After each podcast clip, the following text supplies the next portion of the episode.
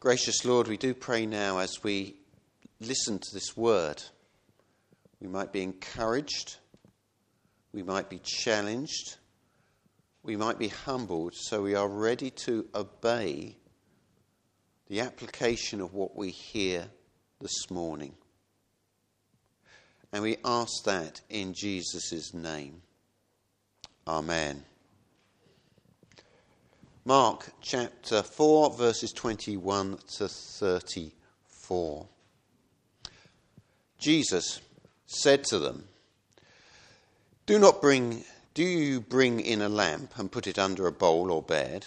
Instead, don't you put it on its stand? For whatever is hidden is meant to be disclosed, and whatever is concealed is meant to be brought into the open. If anyone has ears, let him hear. Consider carefully what you hear, he continued. With the measure you use will be the measure to you. And even more, whoever has will be given more. Whoever does not have, even what he has will be taken from him. He also said, This is what the kingdom of God is like.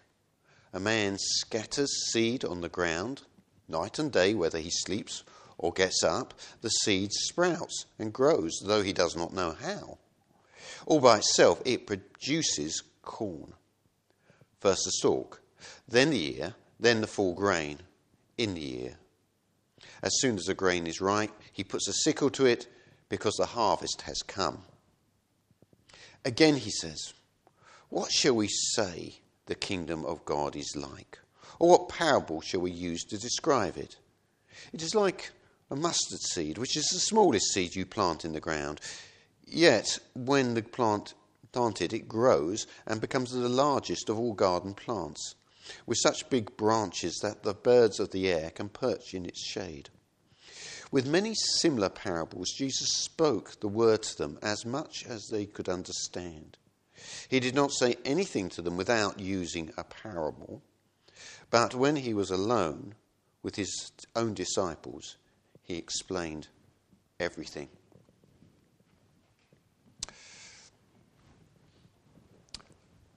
We were looking last week at why Jesus used parables. And we saw from the parable of the sower that our Sunday school teachers hadn't always done us a favour.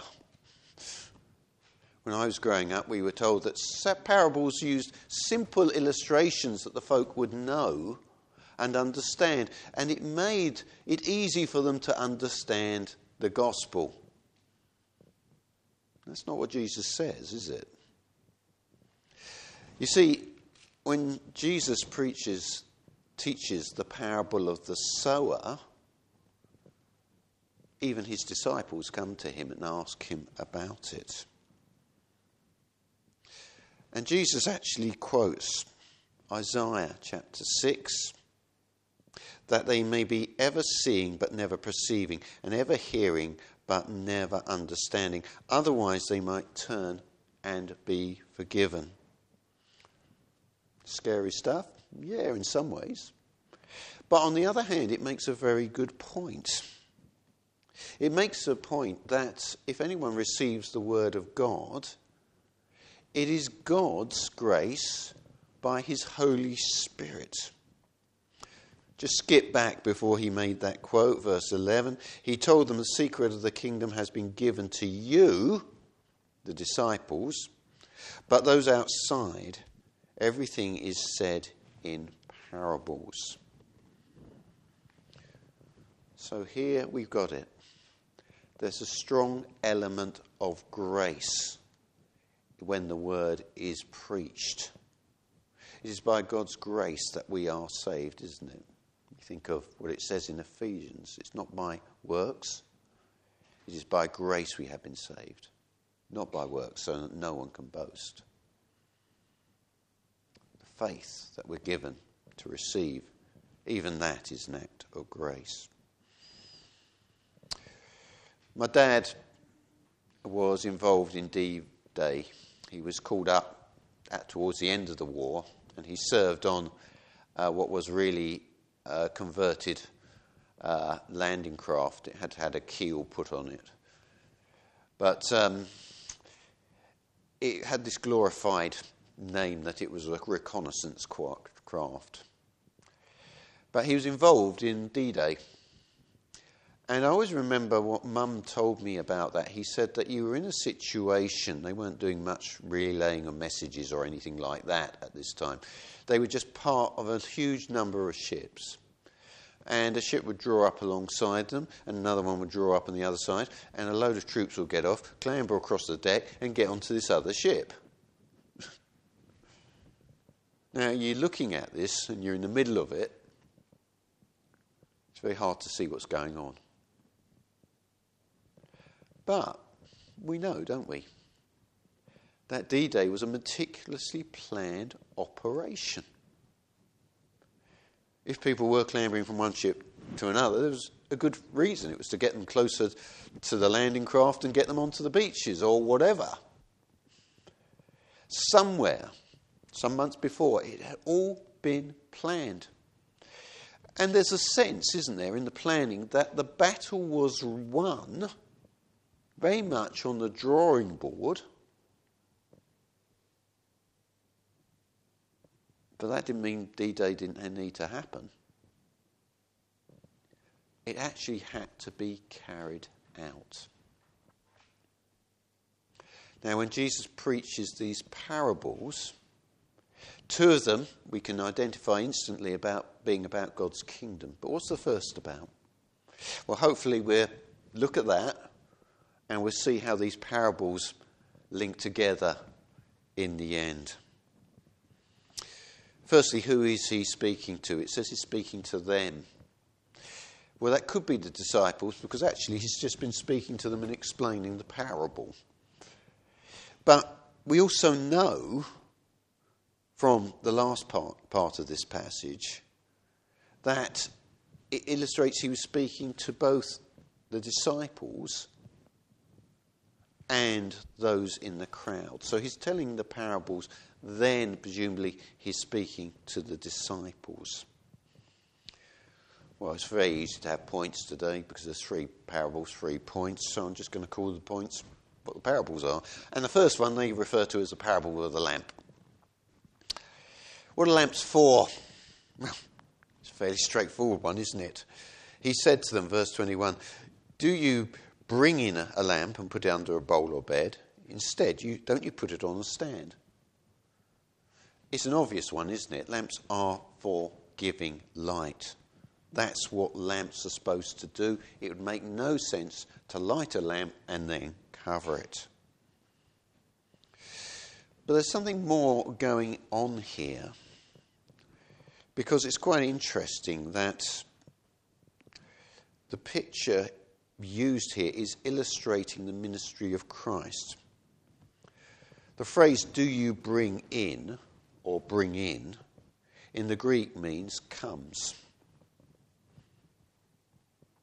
So it's very much illustrating something coming. What's it illustrating? Well, we can take a guess, can't we? But we could also look to Scripture as well. How did Jesus refer to himself? In John uh, chapter 8, verse 12, we read this When Jesus spoke again to the people, he said, I am the light of the world. Whoever follows me will never walk in darkness, but have the light of life. Jesus is the light. Jesus is, go back to the start of John, John chapter 1, verse 1. He's the Word, isn't he? He was with God and was God. And later we read in that chapter, the Word became flesh and dwelt among us. So Jesus is the light, Jesus is the Word. So we start to see what this parable is about. It's about the ministry of Christ receiving that Word. It's interesting, isn't it, that Jesus repeats a phrase he used back in uh, verse 9 when he was preaching the parable of the sower. He who has ears, let him hear. There's a challenge there, isn't there? There was a challenge when he first used it to people. You see, the people in the crowd may have thought that's a very interesting story. But Jesus is saying, don't listen on a superficial level. One of the things that drives me absolutely nuts is when there's been some issue, a serious theological issue, and you approach someone uh, about it, or they come to you and they say, What do you think about this? and something. And you start talking to them and you start saying, Well, this is why it's serious, or this is why we should react against it because this is very damaging to Scripture. And they go, Well, I don't know about those things, I just have a simple faith. Goodness sake, people, wake up. Wake up. That's why the church is in the, the position it is in this country today. Look across the pond. Some faithful churches, but there's also some fright. Just go on YouTube and look at some of the stuff that's going on. It's frightening. And they're big churches, and people are listening to it, and they're taken in by it. And I'm sure those people go, well, I don't know, I'll just leave it up to Joel Osteen or, you know, whoever. I have a simple faith. Jesus says, don't do that. Listen. Hear. Don't hear on superficial le- level. Grapple with the word. You know, we're in a position in this country where a nation is going down the tube. The Bishop of Oxford died very unexpectedly the other day. Now, I'm very sorry for his family and everything like that. I've seen several church leaders from around here go and say, oh, what a wonderful man he was. Oh, I, I actually worked with him one time.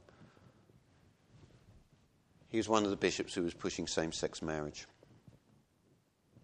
These are orthodox people. I hope. I know some of them. I know what they believe. They do believe that marriage is the only right place for intimacy between a man and a woman. And they're all saying, oh, he was a lovely man, and I, I once participated in ecumenical service with him. What message do we give out there when we not just cramp the gospel, but we blur its edges, or maybe that's even too light? Jesus says, grapple with Scripture. But the point is this, isn't it? Don't listen superficially. We see that again. Verse 24 Consider carefully what you hear, he continued, with the measure you use will be the measure to you. The gospel is absolutely no good if you do not claim it. The promises of God are no good if you do not live by them and claim them. You can have a poster on your wall with a gospel message on it. But if you don't believe it, it will do you no good. I remember some years ago, a fellow EFCC minister said he had a lady come to him. She was worried about paranormal things or demonic possession in her house or something. And he said, Right, I'm going to give you a Bible. She said, A Bible. Uh, he said, Oh, I'll put it under my pillow. He said, Don't put it under your pillow, read it. Superficiality of the world. I mean, that's laughable, isn't it? But isn't that how people are? A little bit of religion, a little bit of this, and a little bit of that to just comfort them and get them through the day. Jesus says, don't be like that. You will never see the benefits of it. Verse 24 5 Whoever has will be given more, whoever does not have, even that will be given and taken from him. Now, it's interesting, isn't it? There is a question of developing faith by putting our trust in what God's word says. I can remember a really good example of this.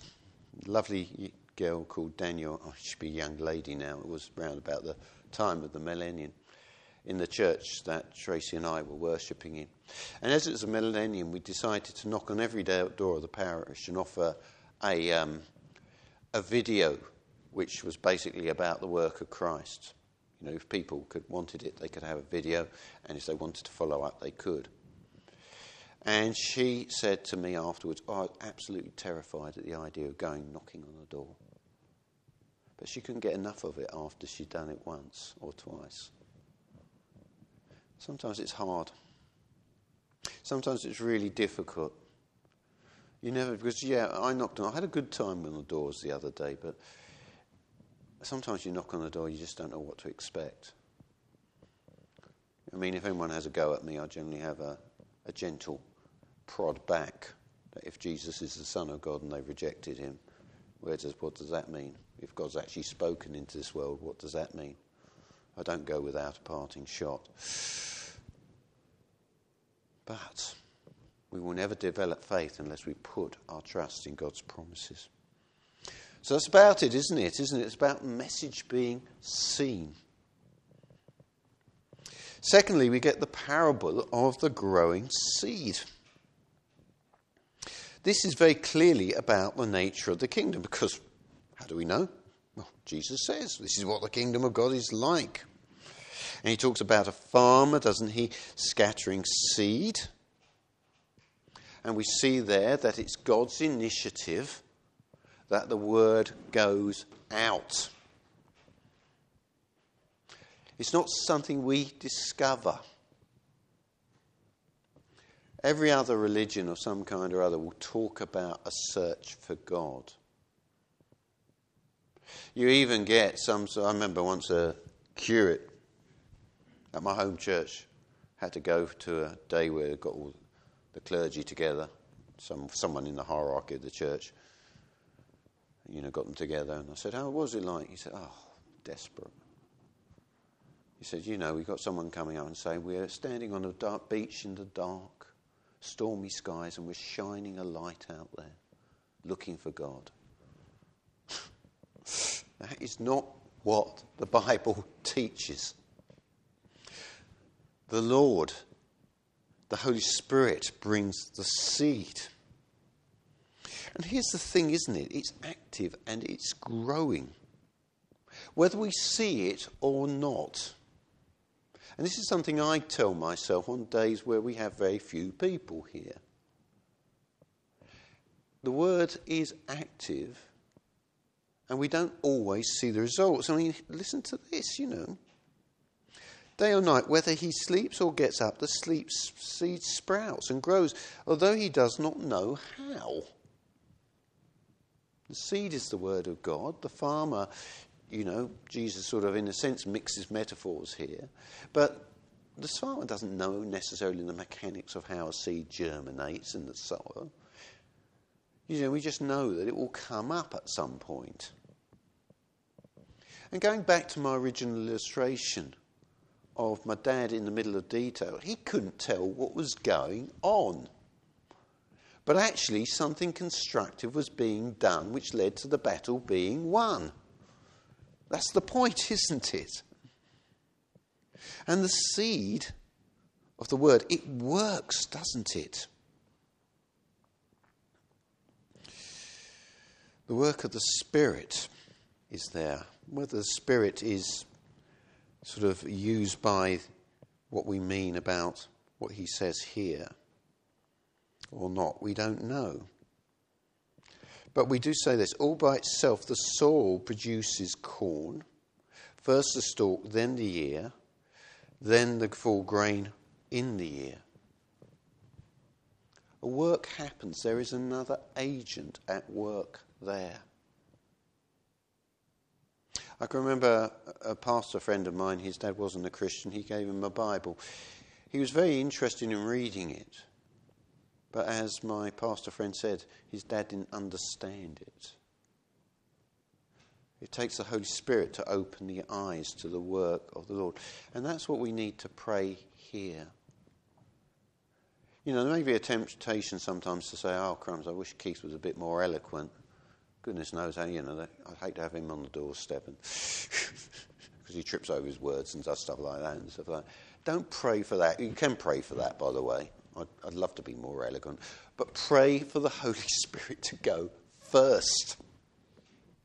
Pray for the Spirit to be at work.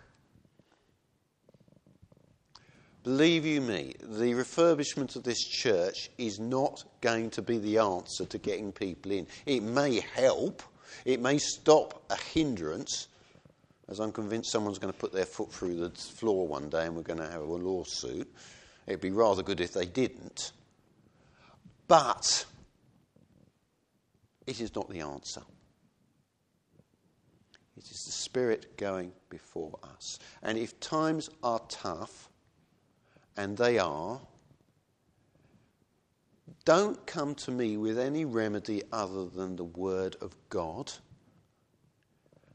and the Spirit of God, because the two are completely immersed in each other. I didn't want to say even linked. The word is spirit breathed. Linked is not strong enough. The word is spirit breathed. So when the word is preached, when it is preached accurately, in the right attitude, with prayer, the Spirit will work. The Spirit will work this morning. I guarantee it. I'm judging that most people here are converted, but it will work in some way. It will make someone who listens on the internet or here take a step further of understanding in their faith. Or they say, No, I've got to take that on board. Yes, I am being superficial about it. I do sort of nod wisely when scripture is done. And, I, and then, you know, when it comes along, I panic because I haven't got grace in my life or I need to trust in the grace of God. The, the Spirit will work in some way. But we need to pray for Him to work in those bigger ways when the outpouring of the Spirit comes. What does John say when he's talking about Jesus and Nicodemus? That's why we had the reading. He says this, verse 8 of John 3 The wind blows wherever it pleases. You hear the sound, but you cannot tell where it comes from or where it is going. So is everyone, it is with everyone who is born of the Spirit. Let's pray for that work that is so often hidden but can be seen. We can see the wind in action, can't we, by the motion of the trees. Pray that that might be seen here in this church and in Stony. So we've had two parables, one to go. The parable of the mustard seed. Now, this is interesting, isn't it? It shows that the kingdom is not easy or necessarily easy to see or find. He describes it like the mustard seed. Now, there are bigger plants. Jesus is generalizing here, but certainly in the ancient Near East, the mustard seed and the plant that grew out of it, which was vast, or big as the garden, one of the biggest garden plants around, would have been a notable thing. It's not necessarily easy to find, yet it has a huge effect. Now, I say a huge effect rather than it's easy to see when it grows, because actually people don't see it. But some people do, don't they?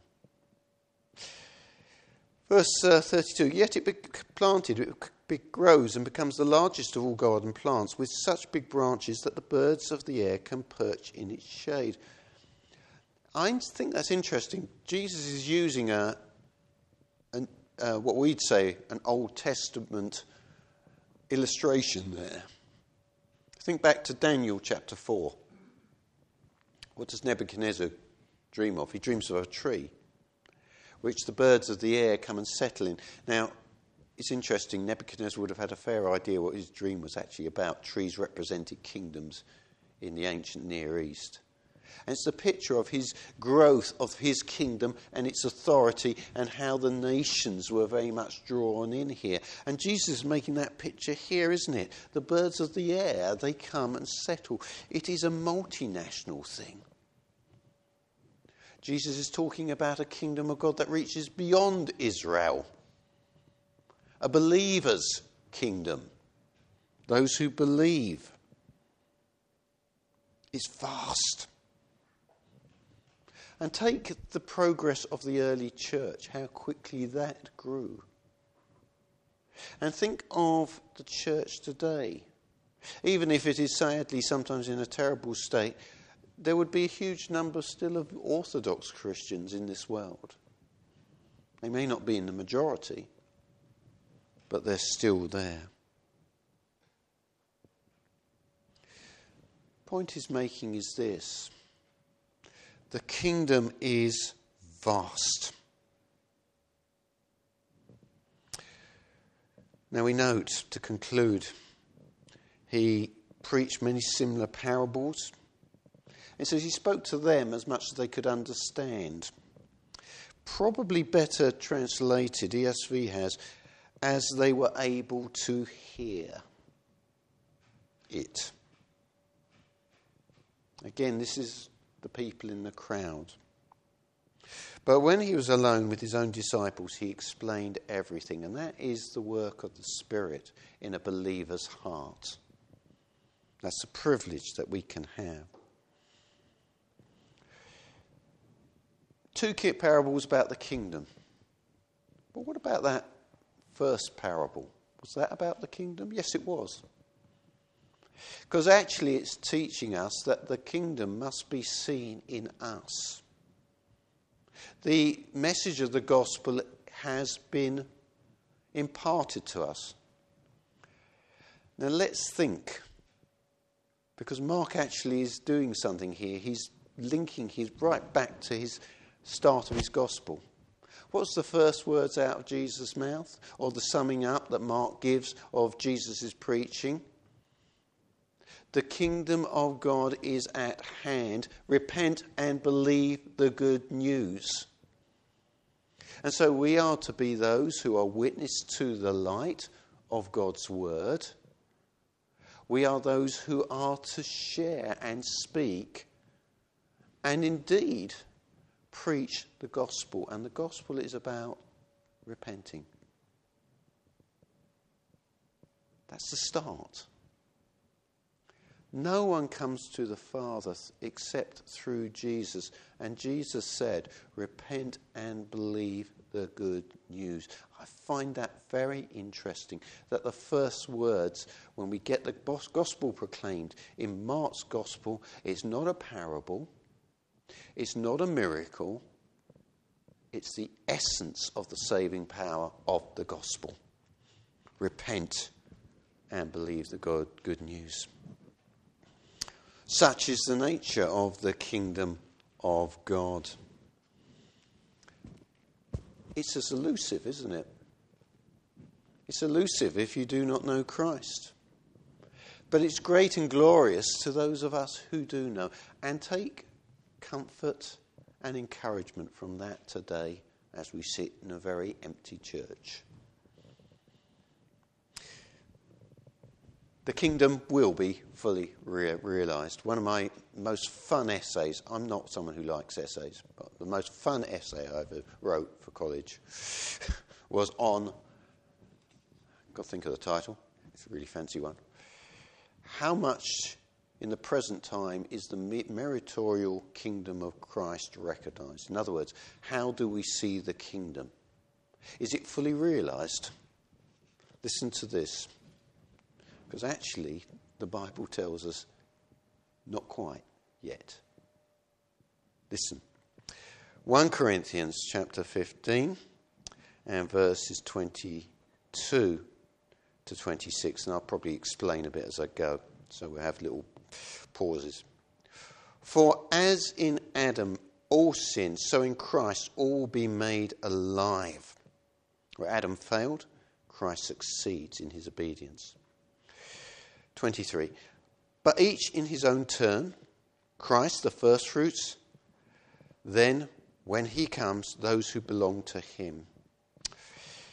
I like that, the first fruits. The first fruits were offered. Deuteronomy, I think, Deuteronomy 26, yeah.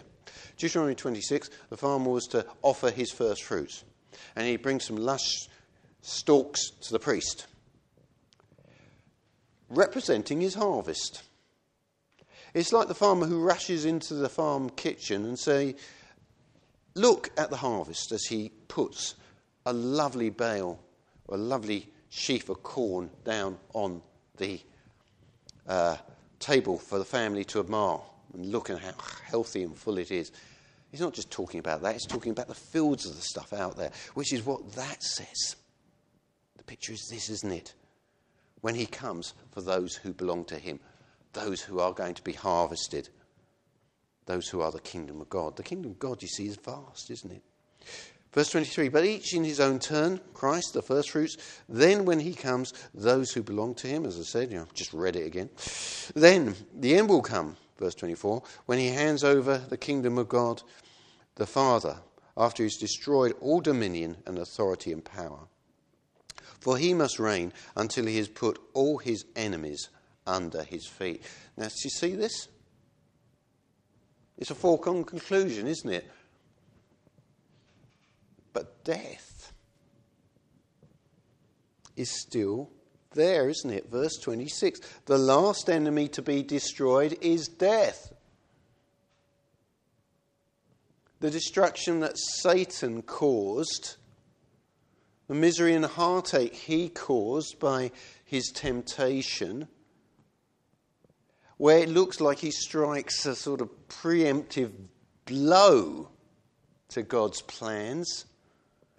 God reigns and God wins. That's the kingdom of God. Increasing, growing, and one day we'll be on the winning side if we know and love the Lord. Let's be those who are not superficial Christians Let's be those who put our faith in the cross of Christ and say that substitute when Jesus took my sin was for me. And I'm truly sorry of my wrongdoing and commit my life to Him. And then let's put our trust in Christ and let the light be seen in our witness. Let's pray. Gracious Lord, we thank you for all that we've seen in your word this morning. We thank you for the challenges it lies down. We thank you that it teaches us that, in a sense, the kingdom of God is sometimes hard to see and seems elusive, and yet it is great and it is glorious. And Lord, we pray we'd live in the light of that. And our witness and our trust in you would be in the light of that. Amen.